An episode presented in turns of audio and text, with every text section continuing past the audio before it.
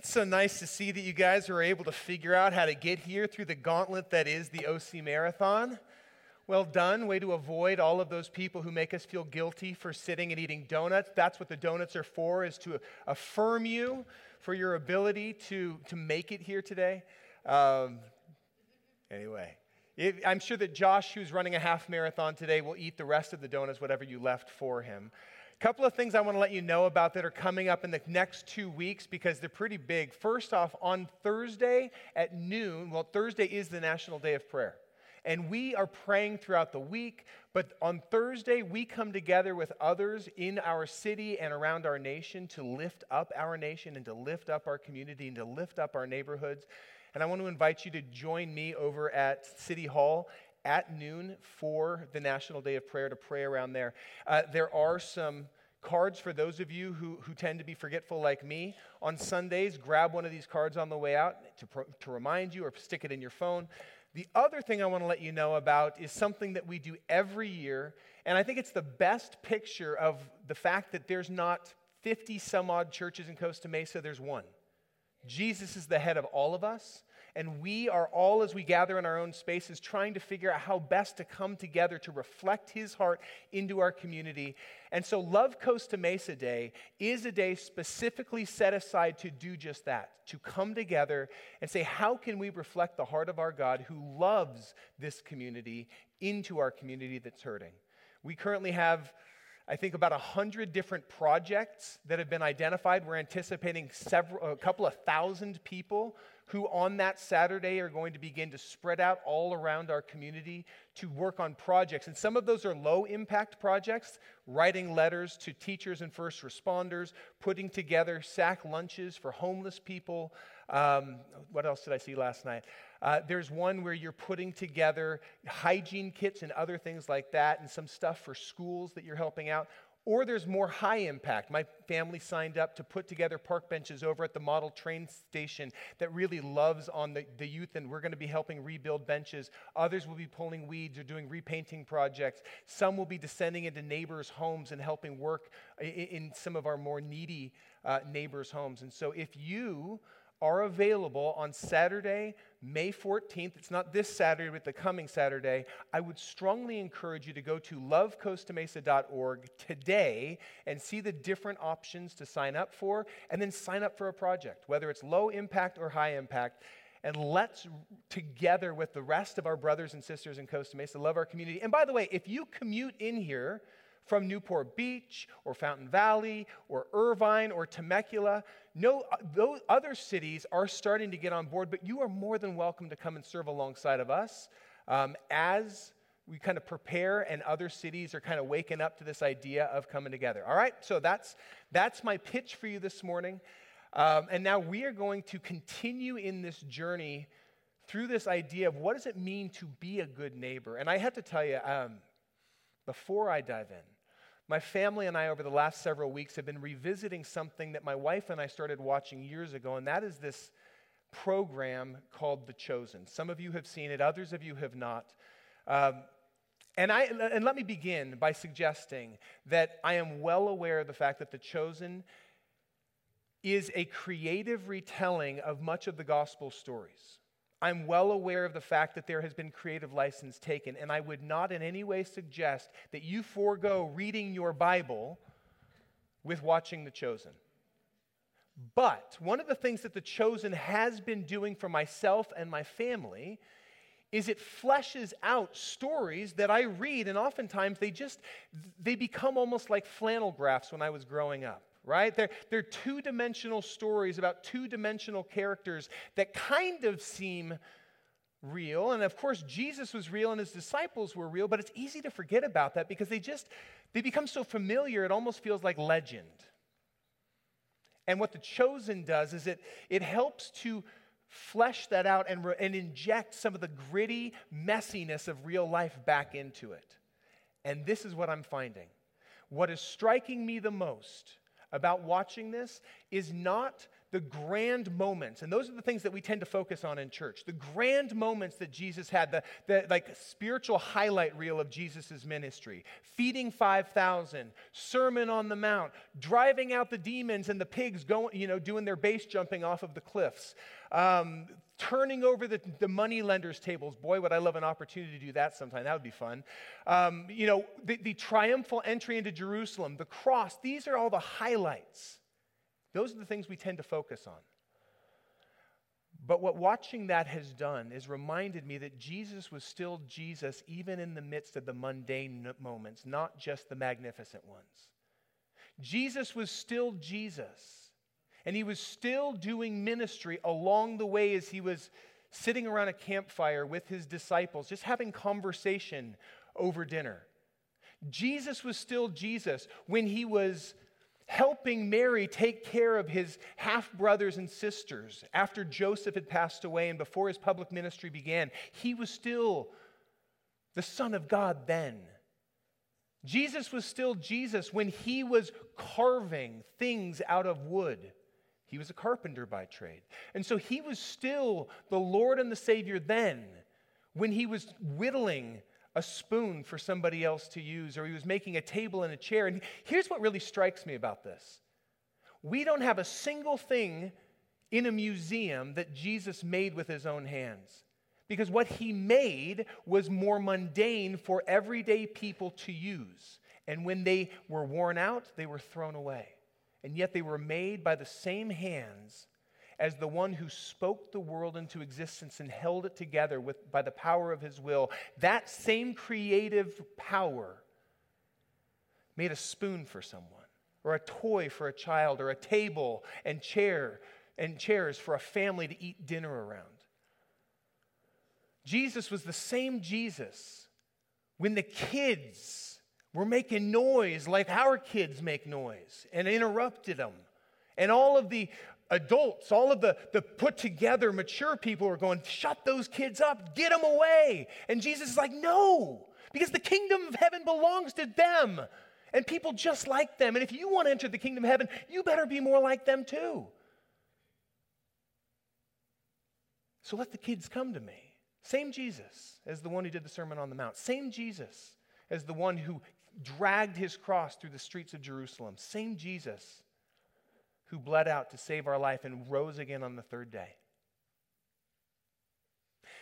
It was the same Jesus that would interact with the Pharisees and the Sadducees and with Herod and Pontius Pilate as would interact with everyday commoners that you and I, if we saw them on the streets, would walk right by. Probably the most powerful picture of this is found in Matthew chapter 8. You don't need to turn there, but you'll find this in Matthew chapter 8, verses 1 through 4. Jesus has just finished preaching what is, without a doubt, the most famous sermon in all of history, the Sermon on the Mount. Just finished preaching it. He and his disciples are walking back down the hill, and he comes across a guy kneeling down in the dust of the road. The guy is covered in cloth wrapped around his arms and his hands. Everything but his face is, is covered up because he's a leper. And by, by all societal standards, he is human garbage. Any self respecting rabbi seeing a guy like this would walk right by him. In fact, they would walk as far out of their way as they possibly can. They would treat him like we treated people who got COVID in the early months of it, as somebody that you wanted to stay as far away from because they are unclean. In fact, in this society, a leper like him was forced by law as he walked down the street to yell out in a loud voice, unclean, so that anybody else who was walking down the street could cross to the other side and pass them with at least six feet of, uh, of, of distance between them, a whole lot more, hopefully. And when Jesus sees this man kneeling in the dust, he paused and he looks at the guy and the guy says, Please, if you're willing, you can make me clean. You can heal me. And Jesus is a compassionate person. This is obvious. If you just read any of the Gospels, you'll see Jesus' compassionate heart. But Jesus could have easily extended his hand from at least six feet away and said, Be clean, and the guy would have been healed and he would have been just fine. Jesus had healed lots and lots of other people from much, much greater distances. But in this instance, in this moment, he doesn't. He steps towards the man, extends his hand, and places it on his shoulder. According to Jewish law, he was in that moment ceremonially unclean for having touched this leprous man. But Jesus didn't care. Because it wasn't just his leprosy that he was looking to heal. Jesus recognized that with leprosy, that wasn't the only thing. His body wasn't the only thing falling apart. This man's entire self image had been falling apart. His entire perspective of his place in the world, his humanity, was beginning to disintegrate along with his hands and his feet and his skin. He was becoming numb as his heart became used to the fact that nobody wanted him around. And he was nothing but a human eyesore. And Jesus recognized this about the man, knew that he needed to be healed in more than just physical ways. He needed to be healed spiritually and emotionally. And so Jesus moves towards the man, extends his hand, places it on him, and says, I am willing. In other words, I see you. Be healed. And this man was healed. Not just, not just of his physical ailment, but I'm sure that Jesus' actions declared emphatically to this man that you're not the sum total of the lies you've been, eh, eh, you know, swallowing about yourself. You are not what society says you are. You're not your ailment. And thank God for that because, guys, we have people all around us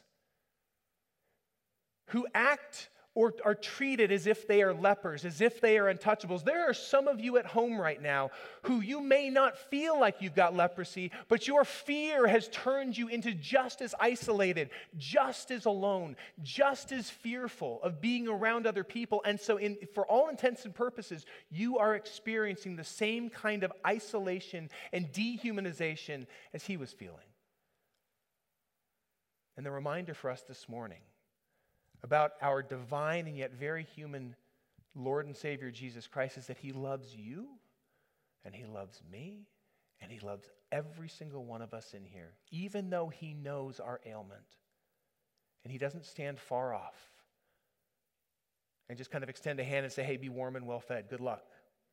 He moves towards us. It makes me think of a verse that I quoted last week John chapter 1, verse 14. And this is from the, the message, Eugene Peterson's articulation. I just love the way, the way he articulates this. The Word of God took on flesh and moved into the neighborhood.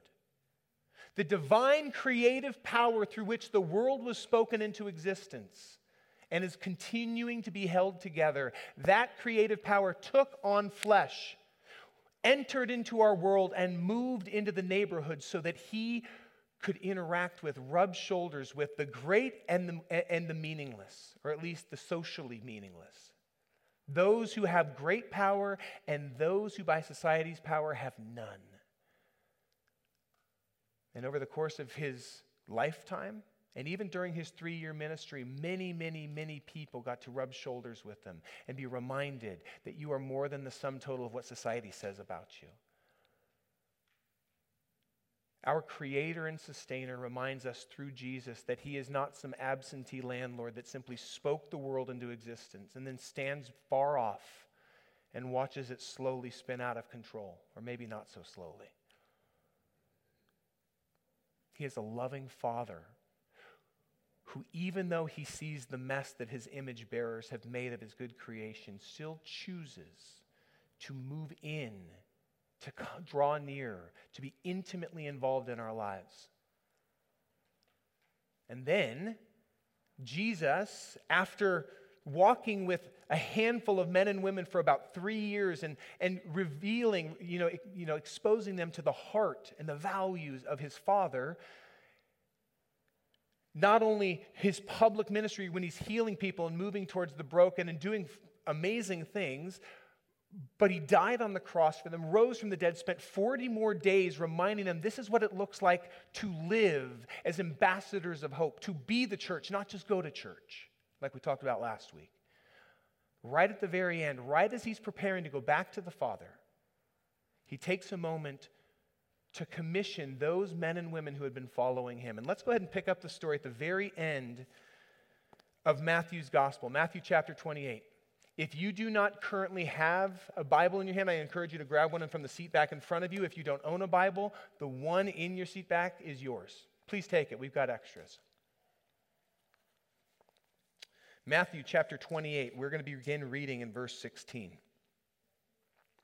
The 11 disciples, remember, there used to be 12, but one of them decided to sell Jesus out. Got his, got his silver, and then, after everything went down, he ended up taking his own life because of the gr- grief and the shame and, the, and, and, and just the overwhelming shame of what he had done. So the 11 disciples went to Galilee, to the mountain where Jesus had told them to go. And when they saw him, they worshiped him, although some doubted. And I love the fact that we're reminded that even now, even after all that they've seen, even after having seen Jesus in the flesh, even after having spent over a month with him, there's still some fear and some doubt and some questions of Jesus, can you really do what you said you were going to do? Could you really use people like us? It, the reason it gives me hope, by the way, is because it creates space for people like you and me, who ourselves, many of us have been following Jesus for a long time, and we still have questions. We still have doubts we still grapple with the messiness of life in this messy world and what does it look like to be a reflection of our Father's heart in it. And there's space for people like us too. Because Jesus' closest disciples experienced the same kind of doubt. So when they saw him, they worshiped him, but some doubted. And then Jesus came to them and he said, All authority in heaven and on earth has been given to me. The Father has entrusted authority. And now I am going to entrust authority to you. Therefore, go and make disciples of all nations, baptizing them in the name of the Father and of the Son and the Holy Spirit, and teach them to obey everything I have commanded you. And surely I am with you always to the very end of the age. In other words, I'm not just sending you out. Good luck. But I'm going to be with you. In fact, I'm going to send the Holy Spirit to enable you to do what I'm commissioning you to do. I really want to focus on that middle verse, on verse 19, because this is what we refer to as the Great Commission. This is where Jesus commissions his people, those who follow him, those who choose to answer the call to follow him he commissions them and He commissions us to do something. Therefore, go and make disciples of all nations, baptizing them in the name of the Father and the Son and the Holy Spirit, and teaching them to obey everything that I've taught you. So let me ask you a question. When you hear that great commission, what word or words jump off the page at you? What do you hear? Love to make this a little interactive. What are you hearing? Teaching. Go, teaching, what else? Baptize, disciple all the nations. Everybody deserves this, not just other Jews. What else? I mean, we've covered most of the big stuff, right? I will tell you that when I hear this, the first word that jumps off the page is, is the second word of that verse go right? Therefore, go. I hear that, and that becomes kind of the impetus. That feels like it's the commissioning, is the commission is to go. And the reason that that's important is it begins to color my understanding of what Jesus is commissioning me and others towards. When I hear the word go, as a command, I begin to think that the only way, and this is, this is a belief I have held for most of my life, I begin to believe that the only way I can actually answer that call to make disciples is to go somewhere else, whether that be up to Skid Row, down to Tijuana, across the pond over into Europe or into Africa, go somewhere else so that I can make disciples. And I think that uh, many people, probably not all, but many people hold that same thought that you have to do that. And thank God some people do. Thank God that there are people who truly feel burdened to get out of their context and get into a missional field somewhere else in a developing third world with people who don't speak the same language and they are willing to take the time to learn how to speak their language, to learn about their culture. I'm, I'm so grateful for our missionaries, the Marshalls, who are willing to enter into indigenous tribes in Indonesia and help translate the Bible into their context. But I need to point out that our English Bible is a translation. And what I mean by that is anytime you pick up a Bible in English, doesn't matter who it's been written by, whether it's been written by an individual or by a, a large group of people, they have taken the Greek and the Aramaic and they've translated it into our English language. And they've had to make decisions on how to do that. And so at times, it can mask what the intended meaning really was, or it can be, you have to do a little bit of work sometimes. And here is one of those places where we need to do a little bit of work. Because although it sounds like, therefore go and make disciples, it sounds like there's two commands go and make. There's really only one imperative verb, only one command in the entire Great Commission, and that is the word make. That is the only command that we are commanded to do, is to make, and specifically to make disciples. And the rest of that verse simply fleshes out what it looks like to make a disciple. Baptizing them in the name of the Father, Son, and the Holy Spirit. In other words, ha- ha- giving them some way of stepping across and identifying themselves as being in. And secondly, teaching them to obey everything I've taught you. Passing your faith on to them so that, that, that, just as I have done, just as I have given you my yoke of teaching, now I want you to pass that yoke of teaching on to others. So, what about go? I mean, what are we supposed to do? Do we just ignore it? No. But the word go is not an imperative command. Rather, it's passive. It would be better rendered as you go, make disciples. As you go to work make disciples. As you go to school, make disciples. As you go about your everyday life, make disciples. Does that mean that we shouldn't go down to Tijuana, shouldn't go up to Skid Row, shouldn't go to Africa? No, that's not suggesting it at all. It's simply saying, as you go, you can also do this. And this is good news because this means that we don't have to get a plane ticket, don't have to show proof of vaccination, don't have to get our luggage together, say goodbye to our family, and go halfway around the world to fulfill the Great Commission. And in fact, I would suggest to you that if you want to fulfill the Great Commission, you can do so in the best way right where you are at, right in the place that God has planted you, right in your neighborhood in your workplace, in your school, in the places that you naturally hang out, that is where you are most equipped and capable of, of carrying this out, of making disciples. But I also see that there's a little bit of a problem. At least I see it in myself. And I, am going to explain to you what my problem is to see if maybe it resonates with you. I find that when I go outside of my context, particularly when I go on mission. I have been up to Skid Row. I have, uh, I have done, gone on mission with the homeless. I lived a couple of weekends with the homeless in Long Beach and kind of entered into their life just to, you know, walk a, walk a couple of steps in another person's shoes. Um, I have been down to Tijuana. I've done some, you know, Costa Rica, things like that. When I go on mission specifically, I go with a set of lenses that I don't normally wear throughout the rest of my life. I go with a lens of, God, where are you? What are you up to? And I'm looking.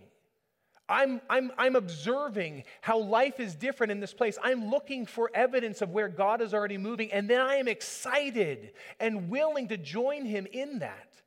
Whatever that looks like, even if it means totally changing my plans and totally being interruptible, when there is an opportunity to join God in what He's already doing, I'm in, even if it causes me to get my hands dirty, because I'm on mission after all. I've gone with that posture. But then I come home. And it's almost as if I take off those missionally minded lenses and I lay them down and I go back to my regularly scheduled life. I drive down the street and there are still hurting people all over the place, but I don't see them because I'm so focused on talk radio or, or, or, listening to you know whatever station i happen to be listening to or i'm focused i'm, I'm in my head about what, what have i got going on at work we you know I, I drive around and then I come back to my home and my garage closes and I basically live in my little hermetically sealed enclave with my family. And I know there's hurting people all around me. I mean, it, there's, there are hurting people all around us. I just don't know who they are and I don't know what they're going through. And even if I saw what they were going through, even if I saw the need, there's this part of me that feels a little hesitant to get involved because I got so much stuff going on. I'm really busy and I don't really, I, have already got enough messes as it is. I don't need to get my hands dirty with somebody else's mess. Can, can you identify with this problem? This idea that we, we are more willing for God to invite us into what He's doing on mission because our posture is both aware and interruptible, whereas here we are unaware and we are wholly uninterruptible because we are all so dang busy.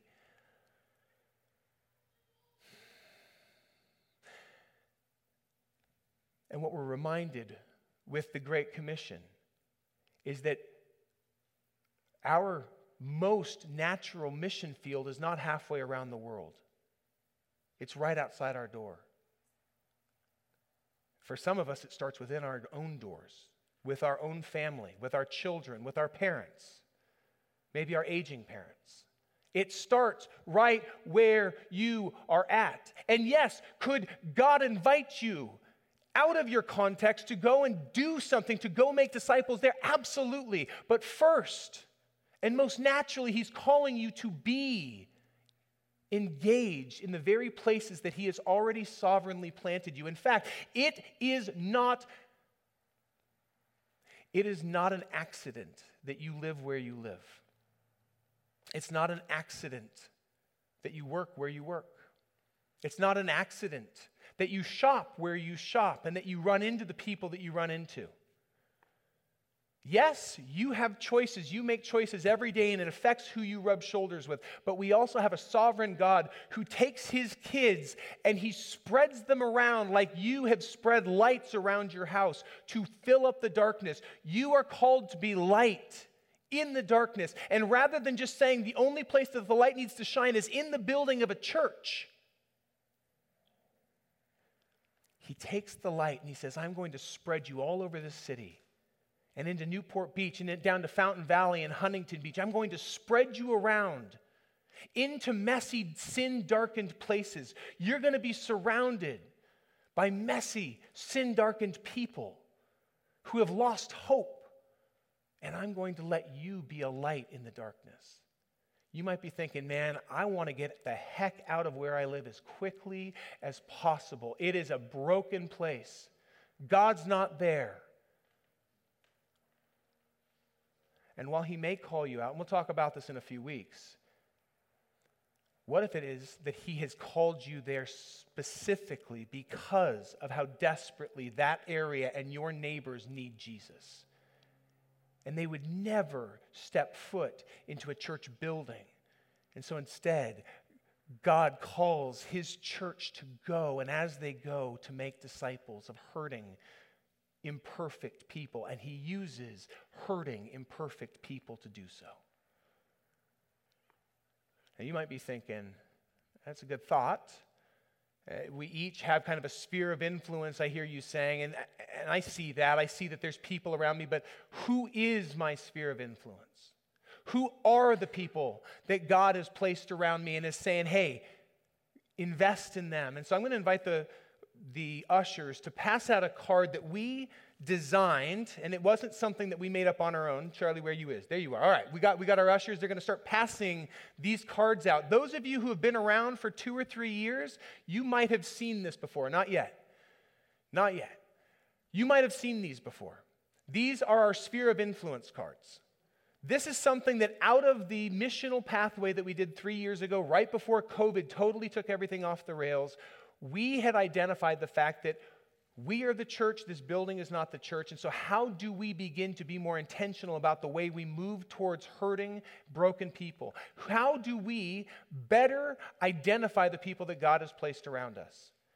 And thankfully, we don't have to reinvent the wheel, and there are, are people who are listening to Jesus who are ahead of us on this. And so, we got to learn some best practices myself and Pastor Jeff and Ian from Trellis, we started listening to what other people were doing, and, and out of it, we kind of found a tool that we then made useful for our church community. And I will tell you that it's fun because we didn't just make this for our church community. Today and over the course of this month, there are, are, are several other churches around our city who are being introduced to the same tool. Again, there's only one church. We're not in competition with one another. When we find something that works, we lean into it and we share it with one another. We like to be generous. We got a generous God. Let's try to follow suit. So, this is a card that I hope will help you to identify the people in your sphere of influence. And on the top of that card, now we can show that graphic for those who are at home.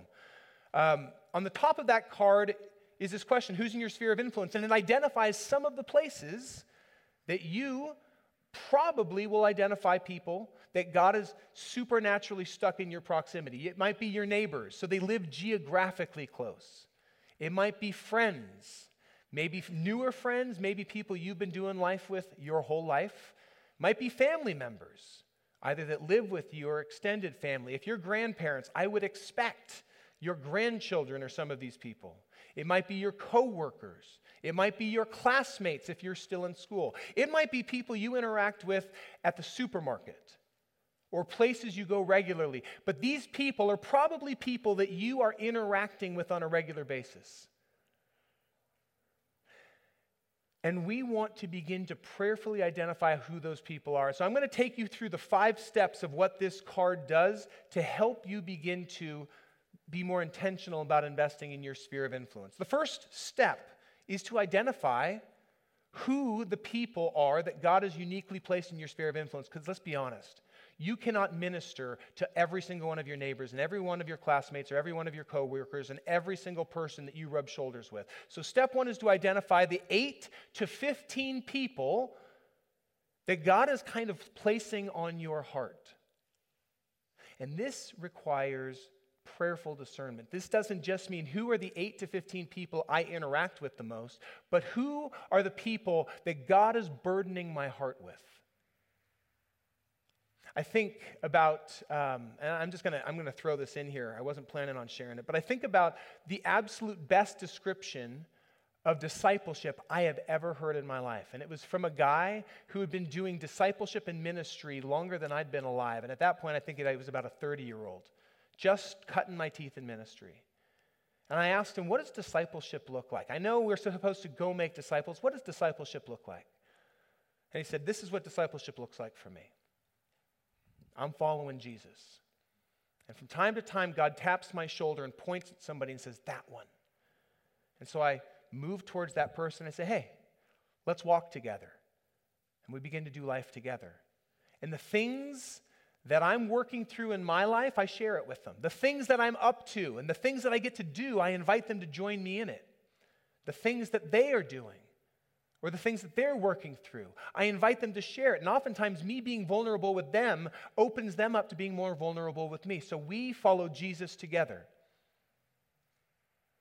And then, as, most, as life goes, oftentimes our paths will diverge. They might move, or they might have something else come up in their life, or our, our, schedules just don't work and they go off. But I keep following Jesus. And then other times, sometimes He'll bring our paths back together and we'll walk together. But regardless of whether or not I have somebody walking next to me, I am always following Jesus because I am first and foremost a disciple. And I'm walking with others. So, who are the people in your life that God is tapping on the shoulder and saying, that one? Maybe it's somebody that has surprisingly opened their heart to you and shared their hurt. That's an, that is an invitation to relationship. Who are the people that the Holy Spirit is burdening your heart towards? Their names go on this. And guys, if you don't need to be afraid that it has to be perfect the first time because that sometimes the need to get it right the first time will shut us down from even starting. If you need, grab a couple extra copies of this. Have rough drafts. It changes from season to season. But first, step one is to identify the 8 to 15 people that God has placed in your sphere of influence, whether it be neighbors or friends or coworkers or you know, family members. Secondly, is to begin interceding on their behalf daily. This means you begin to pray for them. If their name is on this list, you can use this list as your prompt for who to pray for.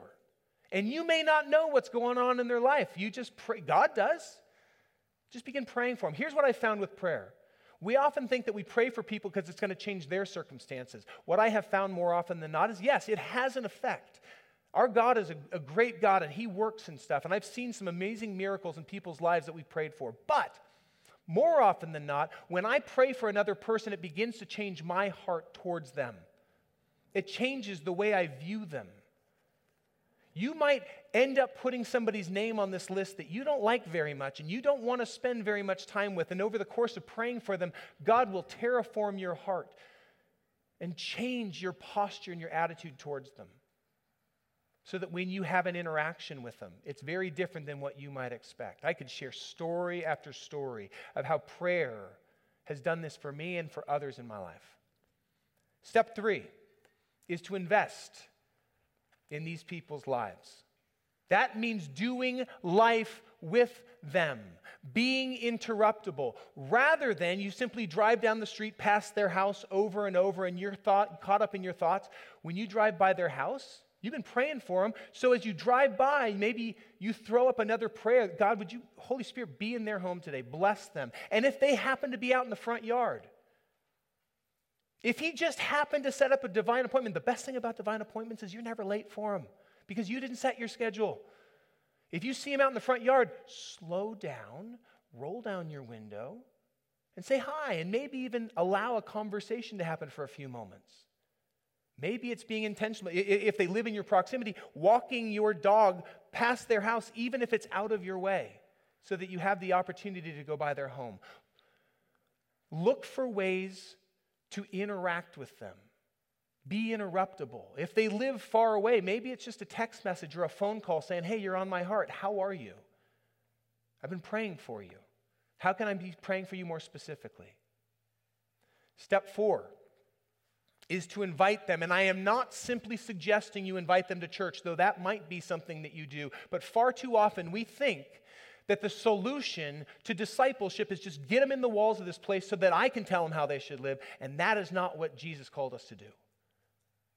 This is not the church, you are the church, and I'm part of it.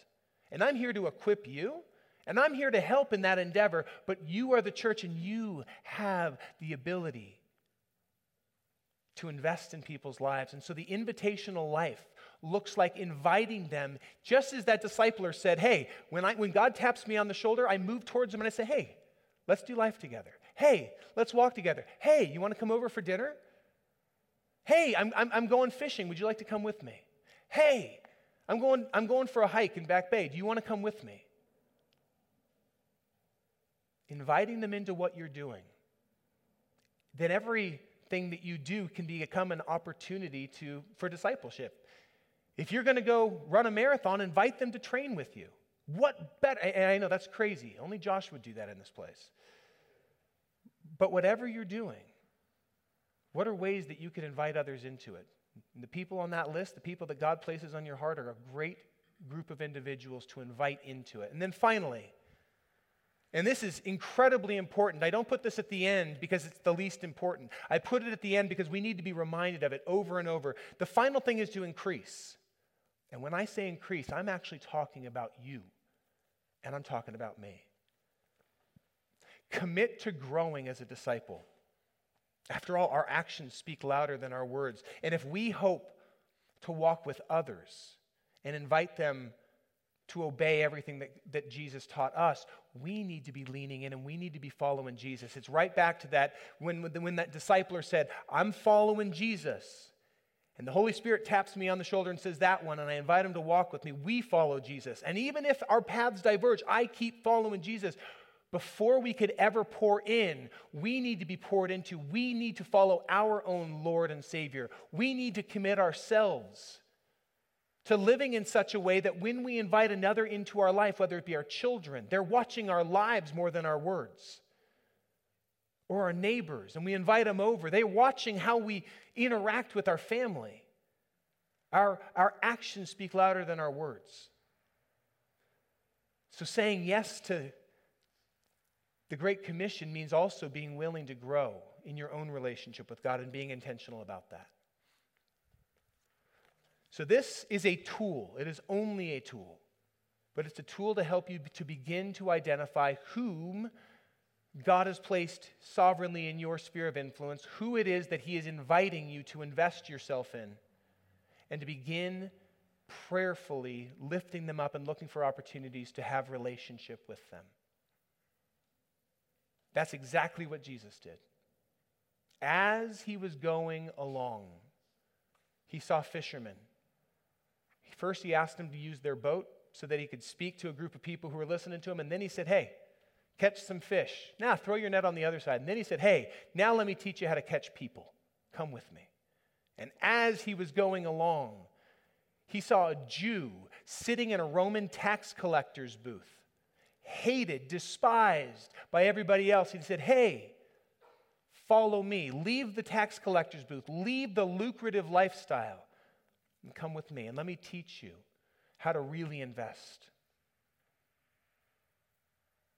He did the same with a zealot. The most the last person, you know, to have a tax collector and a zealot be like having a, a Democrat and a Republican on the same life group. Oh my goodness. You imagine? That's what Jesus did. It wasn't about all the artificial barriers. The Holy Spirit said that one and he obeyed, and he calls us to do the same thing as you go. Make disciples, baptizing them in the name of the Father and the Son and the Holy Spirit, and teaching them to obey everything that I have taught you, everything that you are still endeavoring to follow me in. Let your life speak, and if necessary, use words, right? I'm going to invite the worship team to come forward while I pray a prayer of blessing over us.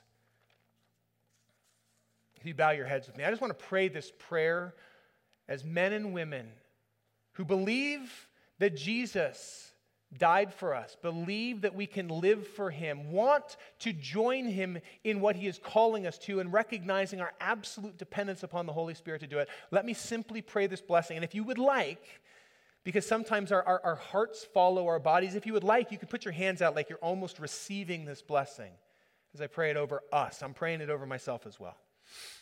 So, Lighthouse Community Church, my brothers and my sisters in Jesus Christ, may we have fresh eyes to see where God is working all around us.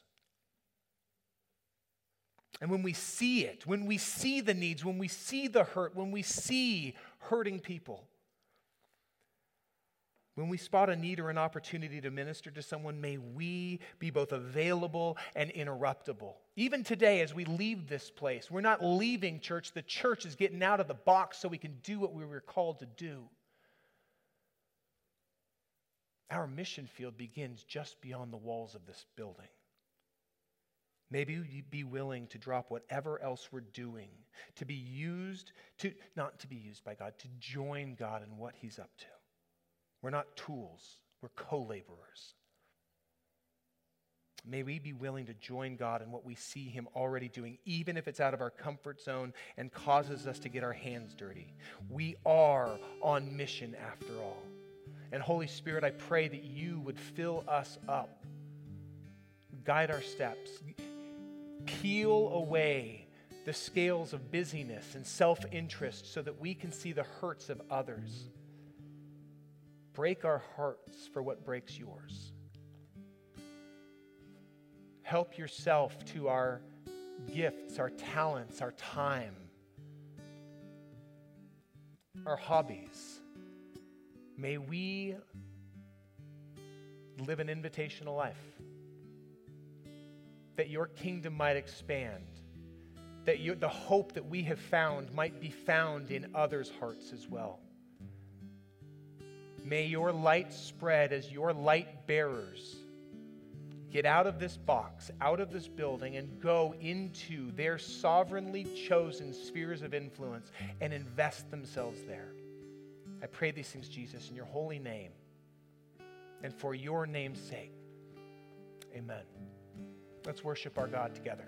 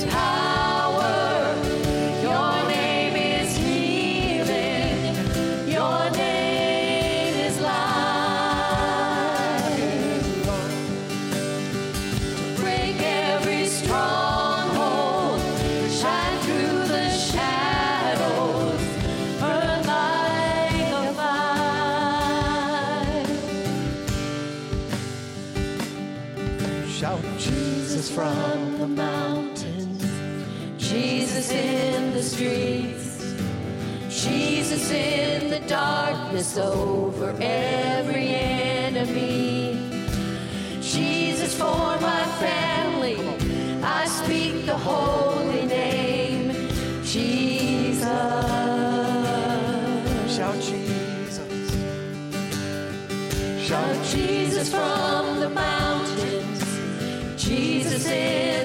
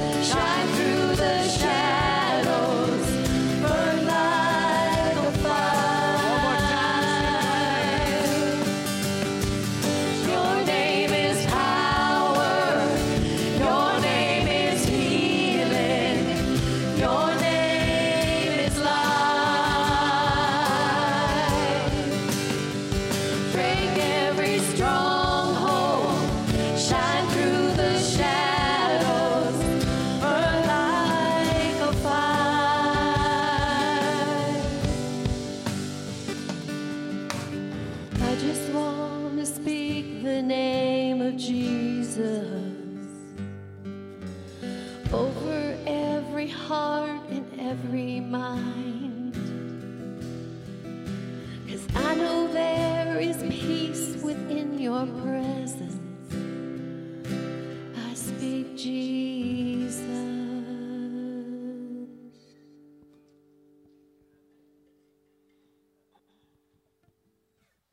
Uh, and there's not power in my mic, apparently. But thankfully, there's still power in the name of Jesus, even when every mic is turned off, even when it's raining outside, even when it feels like the enemy is winning and the world is winning and everything is going sideways. There is power in the name of Jesus. We've seen it and tasted it. And there are people who desperately need to see that truth. They're not going to trust your words because words are cheap. And so God takes his kids and he says, Don't just huddle in the church and hide. Go. And as you're going, be ambassadors of hope. As you're going, share the reasons for why you have hope. As you're going, share your faith. As you're going, make disciples. That is what we are invited to do. And just as I would say the vast majority of men and women who woke up this morning to run a marathon did not just decide they were going to do it this morning. They have been preparing for months and months. They've been practicing. They followed detailed instructions of how to prepare their bodies for today. We need to practice. That's what this is for. This is simply to help us practice doing what we've been called to do, right where He's planted us. And one day we might be called to go across borders. We might be called to go across the planet and make disciples there too. But for right now, let's begin living out this calling here and now. And so I encourage you to take these. If you're at home and you want to get a copy of this, I'm going to send an email out in the middle of the week with this document that you can print out in case you're not able to make it here in person. If you would like it, just please email your email to pastor at Lighthouse Community, and I'll make sure that you get it. If you're watching this, and this has been months since I've given this message, but you'd like this, just email pastor at lighthousecommunity.com and we'll send it to you. Um, next Sunday is Mother's Day. This is your one week warning for all y'all that you need to start thinking about your moms, okay? Um, also, next week is one of the times in the year where we take a portion of our service to dedicate our children to the Lord. And there are some of you who would like to take that moment to bless your children and pray over their lives and do so with a church community around you. But Mother's Day is significant for more than just the fact that it requires a mother to have a child. Um, it's also significant because it's a day of remembering that we are also commissioning these parents to the responsibility of raising their children in the Lord. It's less about our kids and more about the parents on these days. The children will have an opportunity when they come of age to choose whether or not to be baptized. We are choosing to commission you as parents to the task of raising your children. But it's also significant because it's a day where we commission ourselves as a church community to joining them in that task. We talk about neighboring, we talk about being witnesses and investing in our community. Well, guys, there's no better place to start than investing in this community. And next Sunday is a day where we will celebrate and think about all of that. If you would like to dedicate your children, or maybe it's your grandchildren that, that your, you and your kids would like to dedicate, you should probably ask their parents' permission first. But if you would like to participate in that, on the connection cards in the seat backs in front of you, just let us know because we would love to invite you into that opportunity. Or go and talk to Pastor Jeff or myself. And you can drop those connection cards in the white boxes in the back, which is where others will be dropping their tithes and offering. If you're new here, please don't feel the urgency to do that. Simply let us know you were here so we can help you get plugged in. And now, Lighthouse Community Church, my family, united by our, our common faith in Jesus Christ. You are the church, not this building. We are the church. Now go be the church. Have a wonderful week.